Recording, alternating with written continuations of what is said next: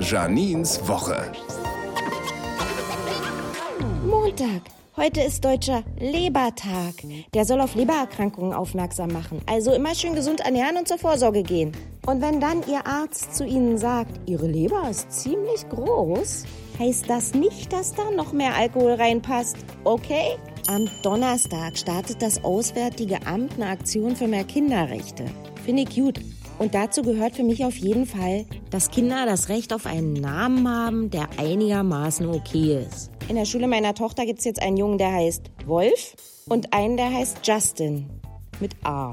Ich weiß ja, dass einen die Schwangerschaft ganz schön gaga in der Birne macht. Aber das geht zu weit. So, und am Sonntag bieten viele Berliner Bestatter Einblicke in die Technik der Feuerbestattung an. Oder wie es auch genannt wird, das Rundum-Sarglos-Paket. Berlin und Janine, auch als Podcast auf r b b acht acht acht punkt de.